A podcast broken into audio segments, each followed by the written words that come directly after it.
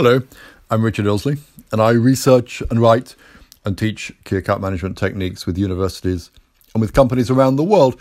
And in this series of short podcasts, I'd like to share with you some of that learning from this experience and, and also discuss some of the important as- aspects of, of key account management today.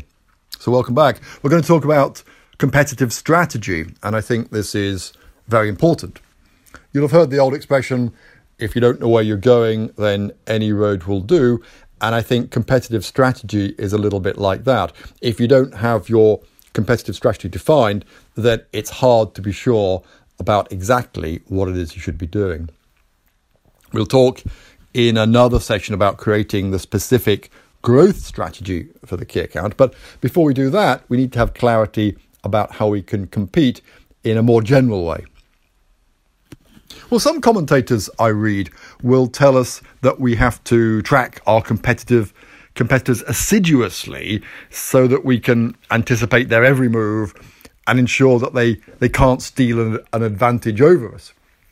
And these commentators generally recommend that we create uh, an internal team to monitor competitive activity and an internal communication system to report every bit of competitive intelligence we discover. But others will tell us that we don't really need to worry about competitors at all. And all this tracking is just a waste of time because we should focus all our efforts on creating added value for the customer and that that in itself will ensure we're always a step ahead of our competitors. So, two completely contrasting opinions. What is the answer? Well, I think the answer lies somewhere in the middle. The reality of modern commercial life is that we just don't have these vast internal resources. Most companies are very lean, some even to the point of emaciation. So we just don't have the resources for complex competitive analysis.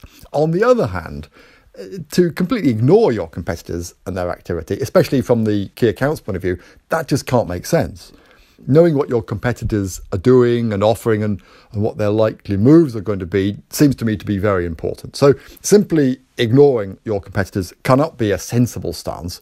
And certainly your key accounts will be very interested in what your competitors have to offer. So competitive strategy has to be important. Um, and it's not just concerned with the way we're planning to position ourselves against our competitors. Um, it dictates what we're going to do and not do with the key account. So it becomes one of our guiding principles for developing the business with the customers. So, how do we think about and select our competitive strategy? How many options do we have available? To help us answer this question, we're going to turn to some of the work by Michael Porter, who's a strategy professor at Harvard Business School. Michael Porter has researched and written extensively on competitive strategy. And you can read his door stopping tome on competitive strategy called, appropriately enough, Competitive Strategy. He's not a marketing professor for nothing. Or you can just listen to this 10 minute podcast and perhaps save yourself a wee bit of time.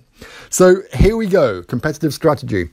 Um, although we might initially have thought that there's a, a very wide range of competitive strategic options, Porter points out that actually there are only three. And this makes our job so much easier. And the good news is that it's even easier than that because as we discuss each of these three options, you will almost certainly discover that only one of the three is applicable to your situation.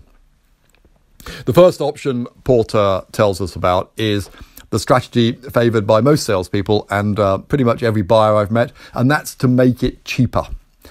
Have you ever heard the salesperson lament the fact that if only the price was cheaper, he or she would be able to sell so much more? Well, of course you have. And you might have responded by saying that we can certainly make the price cheaper if we get rid of all the salespeople. But of course, that's a completely different story. So the, the first competitive strategy is to be the lowest cost producer and therefore to be able to beat everybody else on price and therefore win the business. Now, this might sound attractive, but we need to note that, well, a bit like the fastest gunfighter in the West, there can be only one. By definition, there's only one lowest cost producer, which means that if you're following this strategy, you better really be the lowest cost producer. Note also that becoming the lowest cost producer also means ruthlessly tearing out cost and designing all your processes and systems to remove cost. So I, I, probably wasn't joking when I said that we don't need salespeople if we take the, the lowest cost approach. We just need we don't need salespeople to tell the customer that we're the cheapest, clearly. And by the way, also cheapest doesn't necessarily mean poor quality, it just means cheapest. Does this strategy work? Well, yes, it does for the right customers. We can think about IKEA or the discount airlines for our examples. IKEA drives out cost by standardizing everything using mass production. It uses flat pack design. You have to pick the product off the shelf. You provide your own transport. You assemble the product at home. The, the discount airlines maintain a very strict scheduling policy. Um, if you've used them, you'll be used to being herded about like cattle. Um, you get a tiny little seat. You pay extra for bringing along your bag, for selecting your seat, for breathing. Um, is this strategy right for you? Well, probably not if your customer has not expressly geared up for low cost production.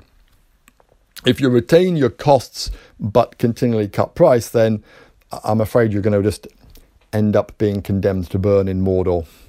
So, Porter's second option is to dominate a niche. Um, what does this mean? Well, I live in a small village in England. In my little village, there's one hairdresser, one butcher, one gift shop, and so on. It's a small village. There's only one. There's only room for for one hairdresser. So if you were a hairdresser, there'd be no point in you setting up shop in my village. There's just not enough business to support two. You'd have to incur quite a bit of cost to establish yourself, and even if you were successful, there still wouldn't be enough business. So, when we talk about a niche, we generally mean a very small sector which can generally only support one or perhaps a very few suppliers who then become experts, and where the costs of entering that small market mean that it's probably not worth it for other companies. So now we're running out of options because if lowest cost and niche supplier are not right for you, then all that's left is differentiation. In this approach, we make sure that we look different and we provide a different offer to the customer. And as a result, we make ourselves more attractive to the customer. We deliver more value to the customer, so we win more business. So we, we have to look different, but not just any old different. The difference must be something which the customer will find appealing. A supplier can claim differentiation because it, it operates throughout the world, and this is clearly different to a competitor which only operates within the, the domestic market. But if the customer only operates within the domestic market, then international experience is probably not very interesting.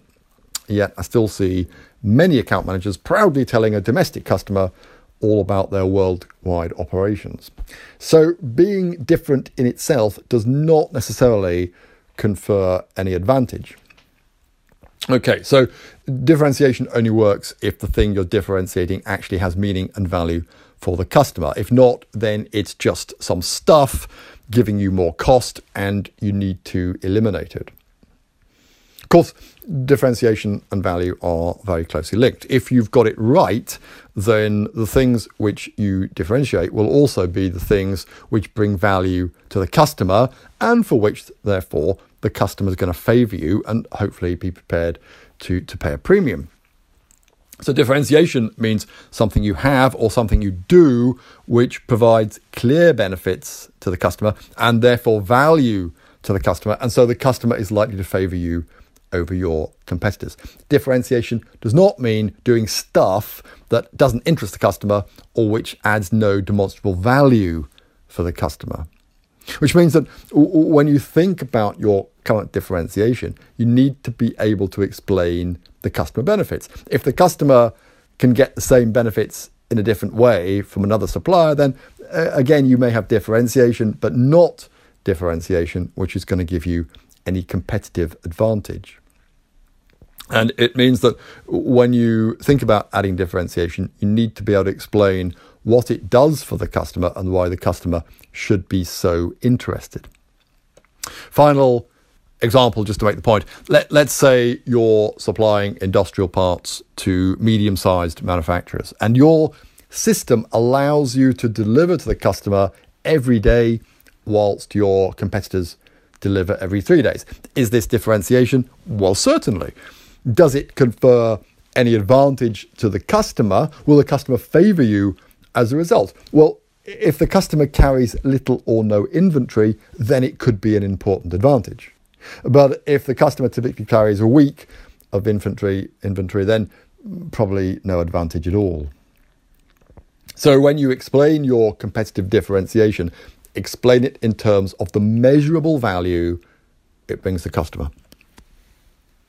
Okay, well, that's it for this session. As ever, let's have a couple of minutes just to pause and reflect, and I'll let you know when our two minutes is up. Off we go.